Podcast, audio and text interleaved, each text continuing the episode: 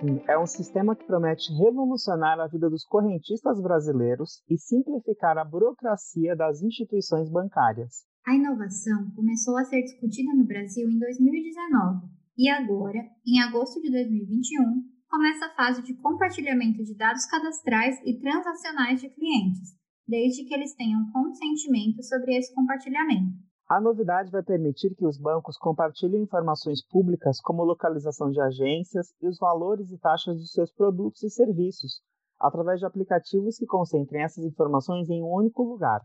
Assim, as pessoas não vão mais precisar acessar diferentes sites das instituições financeiras para comparar custos de produtos e serviços bancários, entre outras vantagens. Eu sou o Wagner Lima.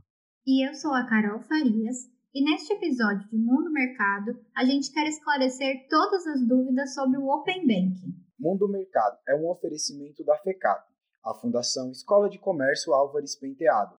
Do ensino médio ao mestrado, a FECAP acumula 119 anos de tradição no ensino.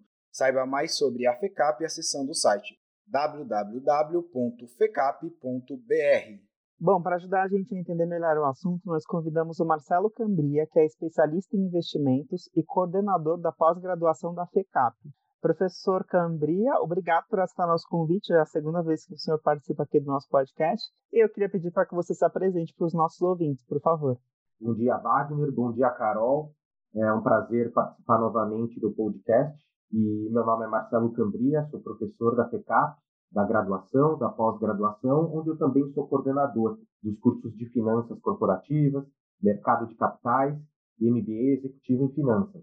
Obrigado novamente pelo convite. Perfeito, então, professor, vamos ajudar a gente a entender um pouquinho o que é o tal do Open Banking, que a gente tem ouvido tanto falar, mas não tem, nem todo mundo sabe exatamente do que se trata, né? Então, quem, quem inventou esse novo recurso e para que, que ele vai servir? Como está a implementação do Open Banking no mundo e como tem caminhado no Brasil? Você pode falar um pouquinho sobre essa introdução do assunto para a gente, por favor? O Open Banking é um sistema que há muito tempo é pensado e utilizado em outros países. O Open Banking, se pensarmos bem, ele faz parte de um, de um processo concorrencial, ou seja, permitir que as instituições financeiras e mesmo, principalmente com foco no cliente dessas instituições, que tais clientes tenham a liberdade de escolha de para quem os seus dados cadastrais, os seus dados de performance histórica sobre adimplência, ou seja, pagamento de contas, quantas vezes e como foi o crédito para essa pessoa através de um sistema de pontuação. Então, como ele usou isso no passado, como ele é, quitou isso, é, suas dívidas, os seus, os seus financiamentos e empréstimos. A partir daí, todo essa, esse histórico que diz respeito a um processo de usar bem o crédito do banco e, portanto, se eu sou, partindo da premissa que eu sou, se eu sou um bom pagador, eu vou merecer ter taxas melhores. Se eu for um mau pagador, provavelmente ou eu vou receber taxas maiores ou o banco forneceria taxas extremamente altas ou, solicitaria garantia para justamente não não realizar a operação com esse cliente. Por quê? Porque é muito grande o risco dele de haver novamente inadimplência, então talvez ele fosse conduzido para uma modalidade em que com garantia é, haveria haveria operação. Sem garantia não haveria apetite do banco para fazer essa operação. Então, é, é, voltando até um pouco a quem inventou, o processo de Open Banking ele é liderado pelo Banco Central dos bancos centrais. Na verdade, ele é um processo que não começou de ele não existe originalmente aqui no Brasil. Ele já tem ele tem um histórico em outros países porque ele parte da premissa da, do regulador, ou seja, dependia e depende muito do grau de, de maturidade que o Banco Central enxerga para que é, ele deixe, para que ele deixasse disponível essa ferramenta que, se nós pensarmos de maneira mais ampla, faz parte de um processo concorrencial maior, em que há a entrada das fintechs, em que há a entrada de bancos mais leves, né, que a gente chama, é, ou seja, tem, não são os gigantes em que, que sempre aí lideraram os processos de fusões e aquisições e, portanto, se tornaram cada vez, cada vez maiores, ou por aquisição ou por de maneira orgânica, que cresceram, a base de clientes cresceu, então chega um momento que, que é, muito, é mais difícil crescer organicamente e a saída é a, é a aquisição, de fato. Então, o processo de Open Banking, ele é um processo que visa, na verdade, estimular mais a concorrência, mas que depende dos bancos centrais permitirem isso. Porque o Banco Central, que é o banco dos bancos, ele que tem que se manifestar claramente se ele é a favor ou contra, por exemplo, das fintechs terem a mesma capacidade de empréstimo, de, de, de oferecer produtos de investimentos e tudo, tudo mais o que vale aí, que seja semelhante a isso, é, se não houver autorização do, do regulador, do supervisor, que é o Conselho Monetário Nacional e o Banco Central, isso não acontece. Vale a pena frisar que o Conselho Monetário Nacional é que precisa é, expedir as resoluções para que o Banco Central regule de maneira ali mais, mais próxima ao business, com todos os detalhes e como isso acontecerá de maneira é, é, mais sistemática. E o Open Bank no, no Brasil está caminhando, tá caminhando bem, nós já vemos propagandas de bancos ou aplicativos em que você pode é, se cadastrar e aí você vai ter acesso a diversas instituições, você ali estaria, você estaria se colocando a favor e dando de acordo para que várias instituições analisem seu perfil, seu nome, busquem sua pontuação nesse aplicativo, no banco. Então, é, já, é, é já é uma realidade, é, cada vez mais difundida, certamente veio para ficar porque ele faz parte de um contexto maior de economia, que é a questão concorrencial. Se é bom para a pessoa que vai ser a consumidora, né, pessoa física ou jurídica. Se é bom para as instituições financeiras, isso tende a permanecer, ainda mais nesse contexto que eu mencionei, em que os bancos centrais, Banco Central no Brasil, mais particularmente, ele está estimulando essa, essa questão de, mesmo banco com capacidades menores e talvez mais frágil, eles terão sua regulação específica, mas vão poder concorrer. Se eles se propõem a fazer é, empréstimo ou financiamento, eles vão poder concorrer e, e, fazer essa e fazer esse tipo de operação. É, certamente veio veio para ficar e tem um bom caminho para percorrer porque é bom para ambos os lados. Estimula crescimento da competição do lado do provedor, do doador de recursos e estimula também, caso haja taxas mais baixas, estimula pessoas físicas e jurídicas a fazerem a captação de recursos ou financiarem seus objetivos, seus sonhos, e mesmo nesse contexto que estamos precisando de recursos para o giro da economia, para implementar mais, é, com mais rapidez projetos, né, assim que tudo se estabilizar, certamente mais essa alternativa joga a favor, não joga contra. Legal, professor. Realmente é um mar de, de oportunidades, né, de possibilidades aí, tanto para as instituições bancárias quanto para os clientes.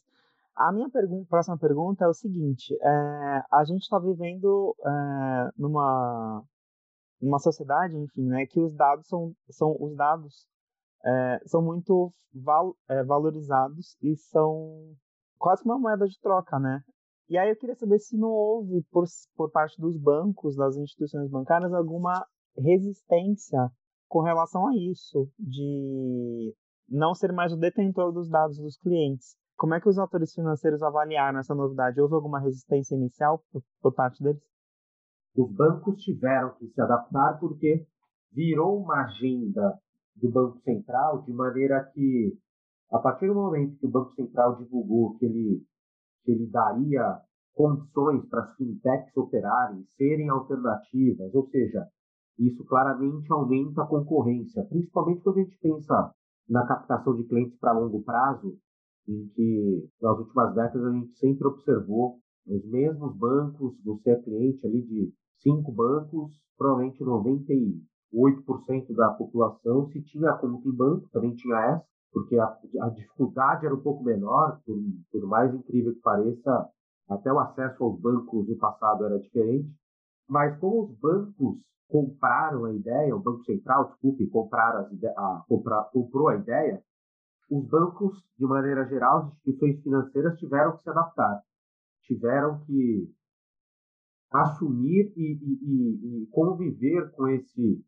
tipo de sistema de crédito que, como eu disse, veio para ficar, porque é, o Banco Central divulgou abertamente que daria as condições de trabalho, eu não vou dizer as mesmas condições, porque a cobrança é diferente para uma instituição mais leve, como, como as fintechs e os bancos.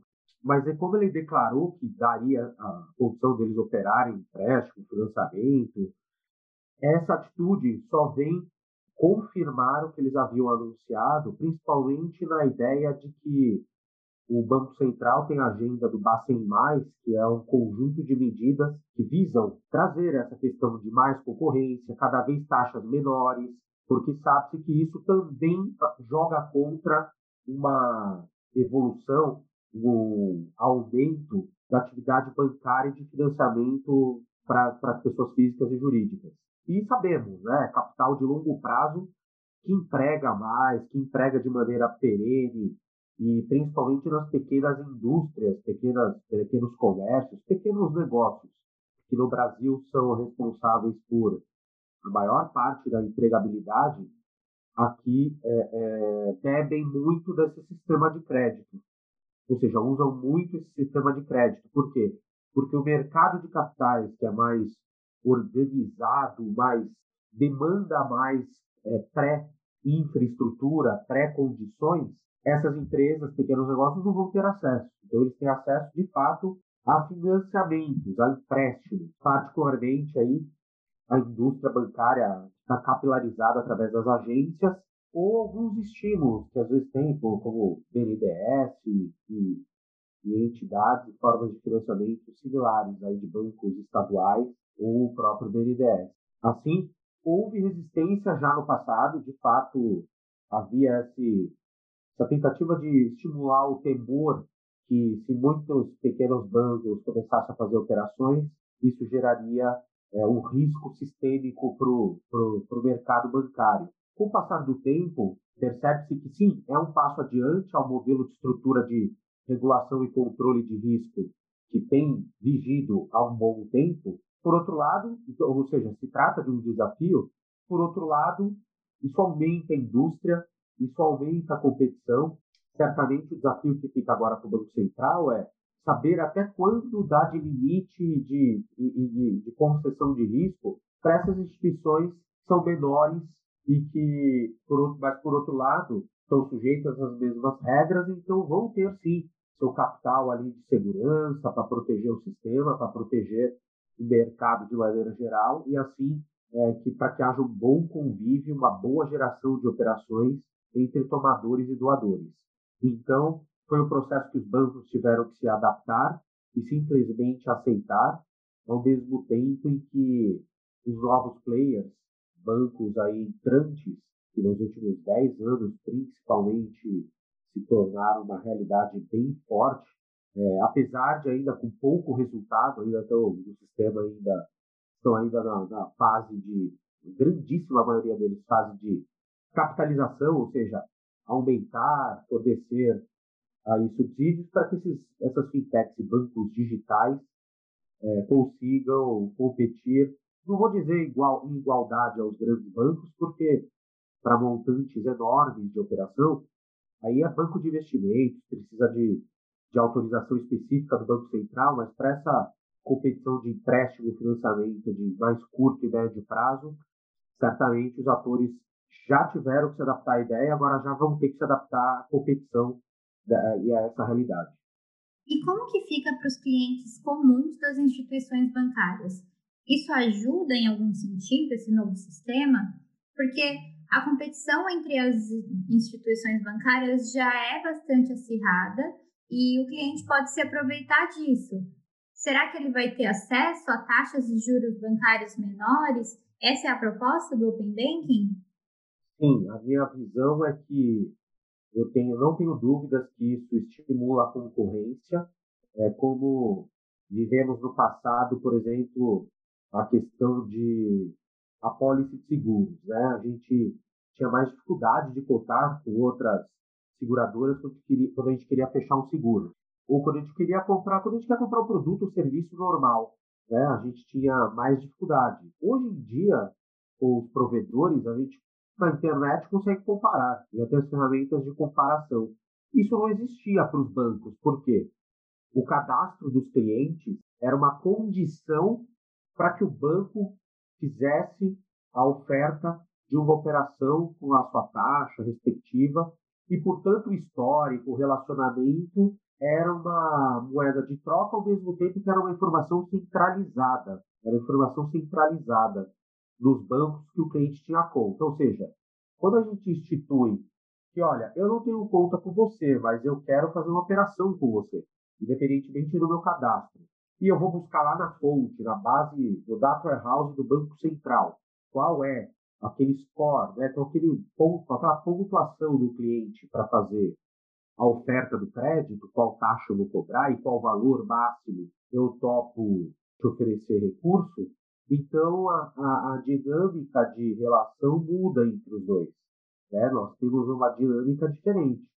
O que acirra a competição desvincula a necessidade cadastral prévia com cada instituição e, ao mesmo tempo, você pode ter acesso a 40, 50 bancos para realizar aquela operação. A minha visão, muito objetivamente aqui, é de sim, de aumento de competição, de acesso a taxas menores, ao mesmo tempo em que os bancos vão ter que se, vão ter que se adaptar a essa questão de concorrer. Então, aquele banco que vai ter, vai chegar no limite do seu apetite pelo, pelo risco para oferecer recursos para aquele cliente.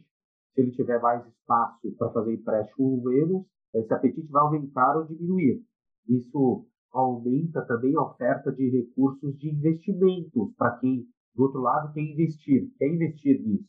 O cliente sabe que instituição financeira ele é um intermediador financeiro. Ele pega recursos do outro lado, ele presta dinheiro próprio. Ele presta, é, toma recursos de poupadores, os investidores, e para isso os bancos emitem certificados, letras para captar esses recursos, e por outro lado vai, vai fazer a distribuição, o empréstimo, né, via análise de risco para as pessoas físicas e jurídicas. Então, é, aumenta a concorrência, aumenta a oferta de produtos e vejo como é, vejo com bons olhos desde que o sistema de controle de riscos do Banco Central vá de maneira coerente nessa direção, ou seja, aumente a questão de governança, de controle de risco, os instrumentos de controle, todos esses vão ter que ser aumentados e calibrados também, calibrados para essas instituições menores ou novas, e, ou né, novas, a maioria das menores é nova, então certamente o sistema de controle, que é algo importante para nós todos também, para o sistema continuar sadio, ou seja, com crédito, com controle bom de inadimplência. Também é importante essa, essa, essa tarefa do regulador para prover esse ambiente seguro e acessível para os clientes comuns das, das instituições. Então, é, resumindo muito, desvincula essa necessidade de relacionamento e cadastro de instituições um a um que você tenha para algo que, se for conveniente, a gente faz negócio, se não, eu vou aqui continuar como um demandante em outras, em outras ocasiões, eu vou demandar crédito e se, se der certo fazermos a operação, será um tanto quanto bom, mas por isso vejo que o cliente vai poder se aproveitar e muito disso e também se beneficiar de taxas de juros menores. Por falar em regulação, professor, é, nessa fase agora, né, de que os clientes vão autorizar os bancos a usar e compartilhar essas informações bancárias, houve por parte do Banco Central alguma regra para que não haja abusos? E aí também, nesse sentido, como é que os bancos, as instituições bancárias, têm se, têm se adequado à LGPD, a Lei Geral de Proteção de Dados? E aí também como é que os clientes podem se proteger de possíveis abusos com o uso dos seus dados. Esse é um ponto interessante que a gente tem que vincular esse assunto, de fato é bem vinculável, porque certamente hoje não, não nos faltam informações de é, pequenas empresas, até de uma maneira vezes, muitas vezes escusa, conseguem os dados de todo mundo, vendem isso em pendrive, em CD-ROM, por incrível que pareça, em arquivos para que dados completos de pessoas, uma vez que você perdeu, dificilmente você vai ter, por exemplo, outro CPF, RG na vida. Claro, alguns tiram, alguns é, vão ter outros dados, né? Por quê? Por vários motivos. Vão, vão, vão trocar ali, vão... A maioria dos dados aí que são únicos e, e dão acesso a uma série de, de informações do cliente, pode ser usado de maneira perigosa, dependendo da instituição. Né? Pode ser usado de maneira muito perigosa.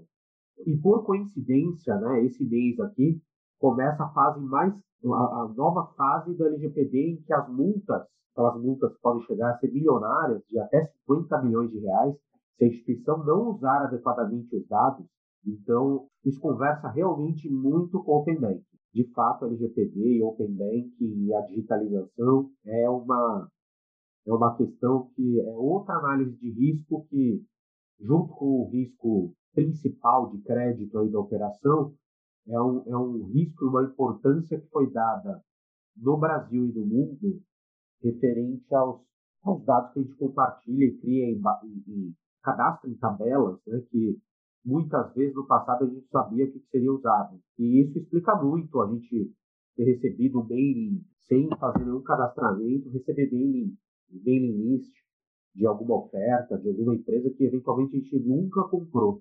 Por quê? Porque chegou esse dado para alguém e certamente alguém ou vendeu ou compartilhou a tabela, seus cadastros, o que é extremamente perigoso, porque a gente sabe que isso é uma primeira porta de entrada, muitas vezes, para acessar, por exemplo, a conta corrente de alguém, né? conseguir descobrir uma senha. Então, de fato, é algo que o regulador e os, e os responsáveis pela, por fazer a LGPD ser cumprida tem que ficar bastante atento mesmo, principalmente nesse quesito bancário, que muitas vezes tem que fazer o cadastro completo né, de renda, de endereço, de número é, RG, CPF. Portanto, a pessoa tem, às vezes, toda a sua vida, inclusive, às vezes, imposto de renda, dependendo da empresa, da pessoa física, para operação. Ou seja, realmente é algo que precisa se, se preocupar mesmo, porque isso causa uma dor de cabeça para quem já sofreu muito grande. Então, é assim, os correntistas, na verdade, têm que, têm que cobrar que isso, essa lei se faça válida, uma vez que ela foi aprovada e foi colocada em vigor, e mas ao mesmo tempo ele é um sujeito totalmente é, interessado, a parte interessada na operação e a parte que também está suscetível a esse a esse problema.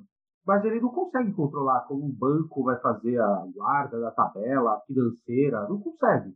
Ou seja, tem que ter alguém que faça isso, quem, tá, quem foi gabaritado, indicado e monitoramento. De novo, controle, sistema de monitoramento e controle, senão é impossível dizer que vai se fazer cumprido ou não. Por quê? Porque depende do sistema de controle, de reporte para quem vai tomar as decisões, punições e para ajustar isso ao longo do tempo. Então, os correntistas, na verdade, têm que se, têm que se, têm que se proteger fazendo o cadastro adequadamente e percebendo qualquer eventual irregularidade denunciar para o Banco Central e, e as entidades que são responsáveis por fazer o Open Banking acontecer ao mesmo tempo que está completamente é, vinculado à, à Lei Geral de Proteção de Dados. Por fim, professor, eu queria saber do senhor qual sua avaliação pessoal e como especialista sobre o Open Banking.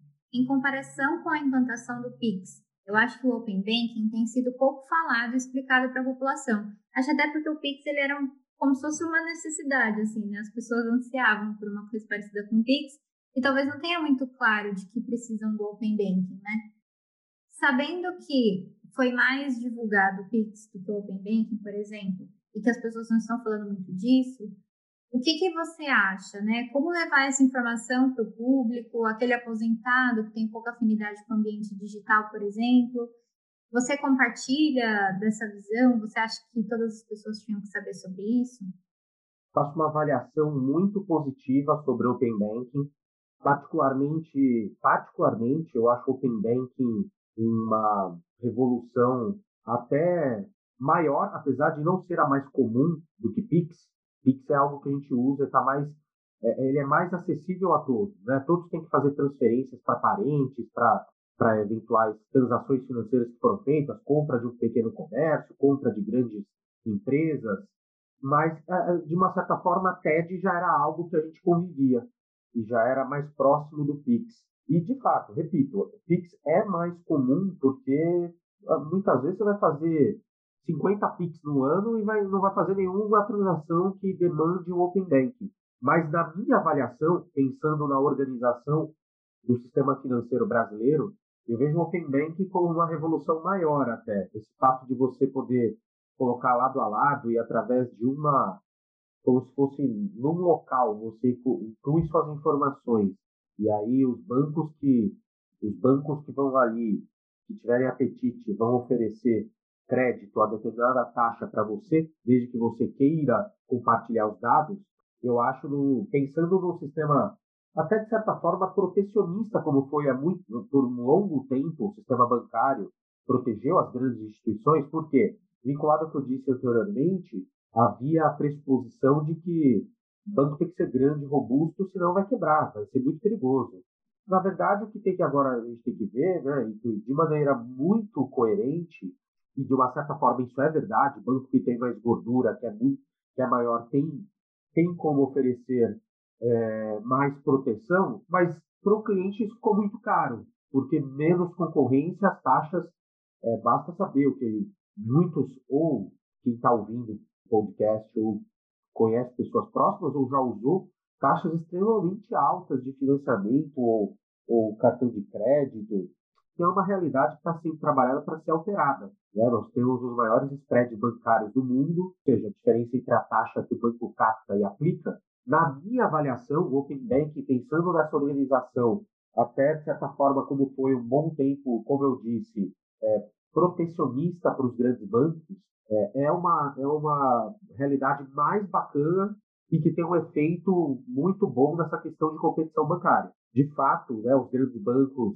certamente já têm né, já tem previsão, estudos de que vão perder parte de operações que antes eles faziam e já estavam perdendo, né, por conta de, dessas instituições menores, mas quando você coloca lado a lado, de uma certa forma, para o tomador, ele vai falar, puxa, eu não tenho interesse nenhum que seja da bandeira tal ou tal, para mim tem que ser o dinheiro mais barato, é, porque eu consigo pagar melhor, vai me atrapalhar menos financeiramente, então eu vejo como algo muito útil e que a difusão disso está sendo mais já por propaganda do que realmente explicar né, o que é o Open Banking. Talvez o Open Banking é algo, né, pessoal, olha, primeiro tem a sigla em inglês, é, diferente do Pix, que você pensa que, ah, não, Pix eu já associei três siglas igual a TED.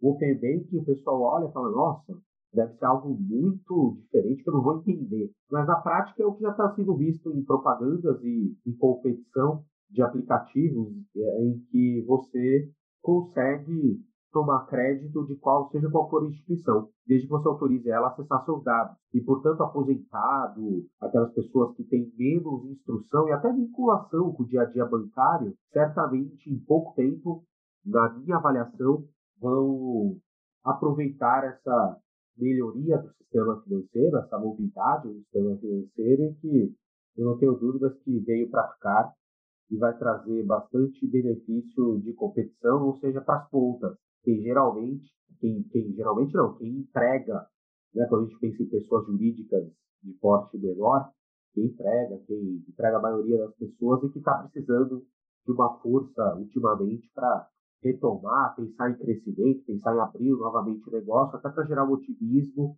e entregabilidade que os brasileiros e que o sistema financeiro é único em poder também ajudar. Né? Sem, sem o sistema de crédito não há crescimento e ele sempre foi um sistema caro.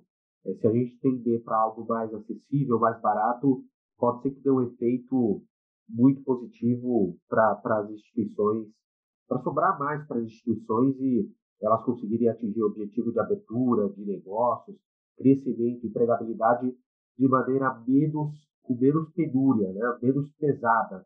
Portanto, eu vejo com ótimos olhos e estou bem otimista com o Payback no Brasil. Legal, professor. A gente agradece muito as suas explicações, foi muito esclarecedor para a gente. Com certeza, é, quem escutou o nosso podcast até agora, agora entende muito melhor o que, que é o Open Banking e as possibilidades que esse novo sistema vai trazer também para os clientes e para as instituições bancárias. Eu queria então pedir agora para que o senhor se despedisse dos nossos ouvintes, por favor. Queria agradecer o convite e a possibilidade de falar a respeito para todos. Me coloco sempre à disposição, basta me acessar pelo ou LinkedIn, né, para conhecer mais a FECAP, ou no próprio, no próprio e-mail da FECAP, né. Eu espero que vocês façam bom uso e que estimulem as pessoas seus conhecidos e familiares para utilizar essa, esse, esse expediente do Open Banking. É, é, algo que é positivo, não é algo negativo. Né? A gente sempre, muitas vezes, se depara com novidades e, informações negativas, mas trata-se aí de uma evolução, principalmente com melhorias, principalmente para as pontas, né? para quem toma, toma recurso, precisa de crédito. Então, é sempre bom estimular o uso consciente de crédito ou seja, não só numa abordagem de, ah, cabe na, cabe na parcela, eu vou fazer, vou conseguir pagar, mas também dar uma olhada mais na taxa, né? Qual taxa você paga? E sem menos amarras e vinculações às grandes instituições que agora podem sim, devem ser exaltadas e podem sim oferecer crédito para as pessoas, mas desde que ofereçam também em boas condições, em taxas baratas, ganhando essa concorrência, como é o mercado de maneira geral, então, é algo que, que chegou é, um pouco tarde, mas já não era sem tempo e que a gente possa fazer bastante uso disso. Então, me despeço aqui, fico disponível para próximos podcasts. Mando um abraço a todos que ouviram até aqui. Até o próximo. Obrigado. Nós que agradecemos, professor. E para você que ainda não conhece a FECAP, vá lá no nosso site a gente oferece cursos de graduação, pós-graduação, mestrado, cursos livres de extensão, cursos em company, que são voltados para a empresa, além de três modalidades no Colégio FECAP: ensino médio regular, técnico e bilíngue. Enfim, tem opção para todo mundo, dá para estudar com a gente a família toda. O endereço para você acessar é o www.fecap.br. Aproveite também para seguir a FECAP lá nas redes sociais. É só buscar por arroba FECAP no Facebook, Instagram, LinkedIn, YouTube e Twitter. É, e para não perder nenhum episódio, segue a gente nos aplicativos de streaming. A gente está no Spotify, no Deezer e na Apple Music. A gente também quer saber qual é a sua opinião sobre o nosso podcast. Se você tiver alguma sugestão de pauta ou de assunto para a gente discutir aqui, escreve para nós pelo e-mail podcast.fecap.br. Tchau, pessoal. Até mais. Tchau, gente.